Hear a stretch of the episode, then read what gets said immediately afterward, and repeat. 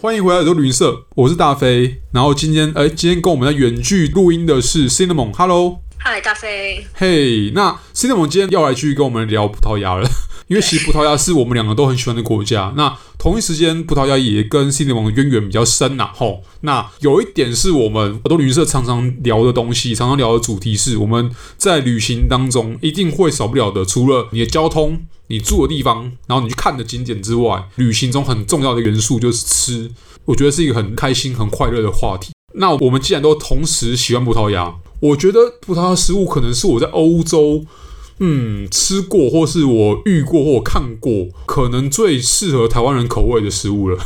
没错，它葡萄牙菜的口味真的很适合台湾人。我觉得就是台湾人去过，对，嗯，只要是去过葡萄牙或没有去过葡萄牙，但吃过葡菜。甚至葡菜都不是一个很百分之百纯正的葡萄牙菜，它可能是经过澳门人或是葡萄牙商人在远渡重洋来东亚来远东之后改良过后的东西，都会觉得是比较亲切或是比较好吃的口味。那我觉得如果有机会去葡萄牙的话，只要是台湾人，应该都不会讨厌葡萄牙菜的口味。嗯，而且葡萄牙因为它靠海，所以它也有很多海鲜。对，那台湾人就很喜欢吃海鲜，所以容易找到好吃的东西。对，而且葡萄牙人特别又很喜欢把鳕鱼入菜，或是马介休，就是鳕鱼干入菜。嗯，对，因为就是他们在大西洋抓的那个大鳕鱼要怎么保存，他们就是其实很多地方都有类似的文化。叶干啊，或是你台湾也有什么飞鱼干，那鳕鱼就是用盐腌起来，然后你在葡萄牙的超市，就是你有时候就是走经过就会闻到一阵腥，因为他们的那个鱼干就是一块一块摆在架子上，对，然后你可以称重买回家去料理这样子。嗯，但我觉得那鱼干是画龙点睛的神来之笔啦，就好像是。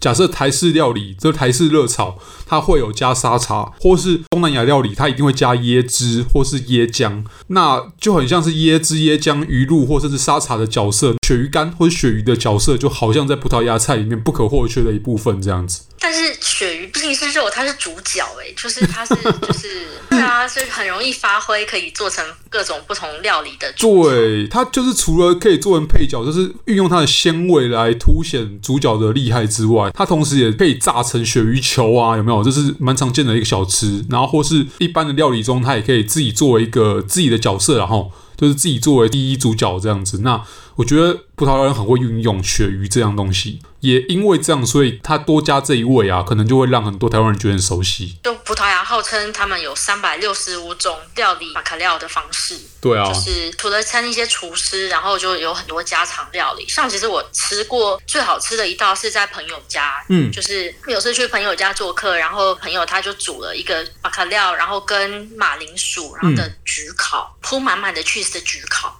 然后就是很对对对，不是什么 fancy，没有什么米其林星啊，但是真的就是很好吃，很家常菜。然后但是你知道有蔬菜又有鱼，然后又有 cheese，那个加在一起就很好吃。哇，那听起来超棒的！而且光是常吃海鲜、常吃鱼肉还不足以去形容葡萄牙菜可能对于台湾人的亲切程度吧。因为像我自己啊，除了在亚洲群岛之外啦，我自己在 Porto 其实都有遇过，就是有样东西，葡萄牙人会把它加进菜里面，或者甚至跟牛排一起搭配，就是红葱头，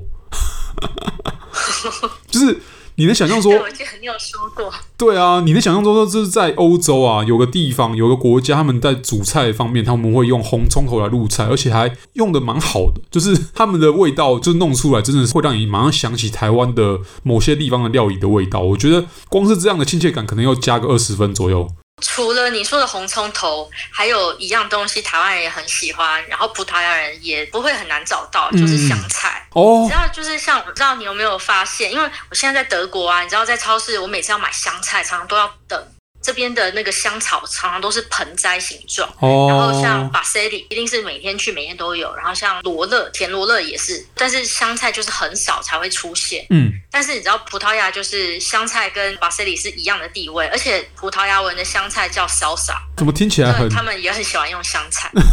听起来是哎 salsa，那就像香菜这样子，这叫 salsa。哦，oh, 因为一般来说。我们对于香菜的印象还是比较偏的是亚洲料理会加的啦，或是嗯，可能真的不会想说是葡萄牙人会用，但他们的确是真的会用是没有错。然后呃，除了我们刚刚提到这些比较让大家熟悉的食材之外，我觉得很酷的就是说他们呃他们会就尽可能把食物调的也不是很重啦，他们也不是欧洲人里面吃这种。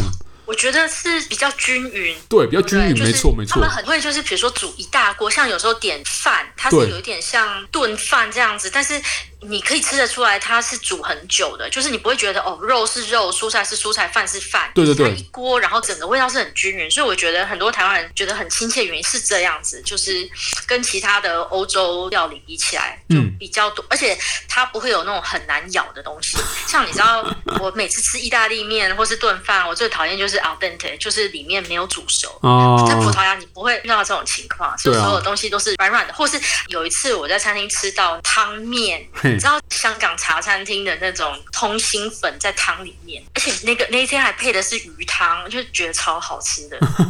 对啊，因为其实像除了面之外啦，那个饭除了炖饭之外，也会有那种煮干干的饭嘛。那我曾经遇过在里斯本的时候，是那种家常餐厅里面，它的饭是干干的饭，这样一整锅煮上来，然后是搭配 cheese 条，就是那种。你可能原本是撒在披萨上面那种黄色的那种起司条，它把它直接加进饭里面煮，而且它有它的一套，就是它没有把它煮融化掉，它是以干的形态，然后可能是在饭煮好之后才拌在一起，拌在饭里面，吃起来非常非常的香，非常非常好吃。我当下就想要把这套学起来，你知道，就是之后在台湾原本想说在台湾煮饭的时候也是如法炮制，但我觉得那个可能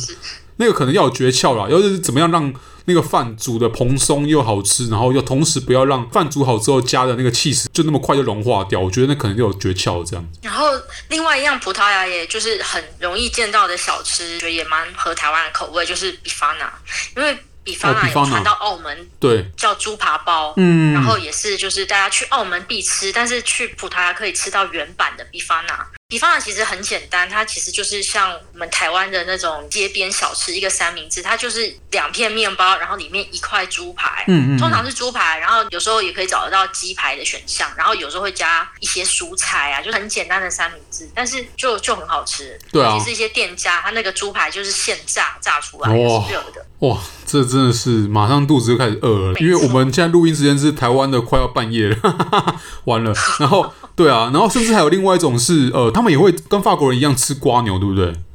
那个瓜牛差很多，我先补充一下。然后最妙的是，在葡萄牙的麦当劳，你也可以吃到比法纳。你就是如果在麦当劳，你不想吃到跟世界其他地方差不多那种大亨堡啊，你就可以点它葡萄牙特色的比法纳，然后也配一杯啤酒。嗯、哦，对，葡萄牙的麦当劳是有卖啤酒。没错，没错，这当时去的时候也让我有点呃印象深刻，这样子。对啊，而且就。汉堡就是要配汉堡就是要配啤酒啊，对不对？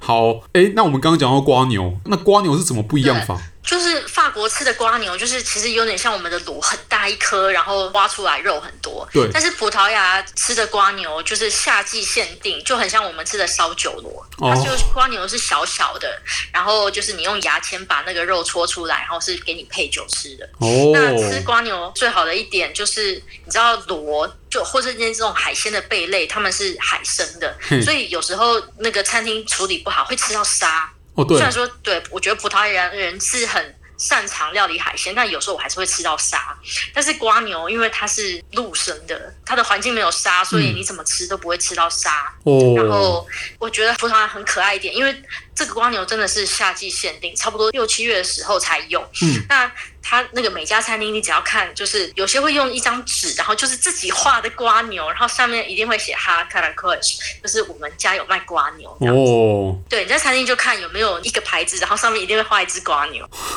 这样听起来就是对台湾人来讲，是其实更友善、更熟悉的。哇，葡萄牙连烧酒螺都有，不是 烧瓜牛都有，我就觉得哇，那真的是一个、啊、果然当初命名台湾叫 Formosa 的国家，然后到全欧洲最台的地方。没错，而且到现在。在在 Porto，你还是可以在那个他们中央市集附近发现一条街叫 Formosa 街。对，好像好像有，就是有那条街。哪个里斯本吗？他在 Porto。哦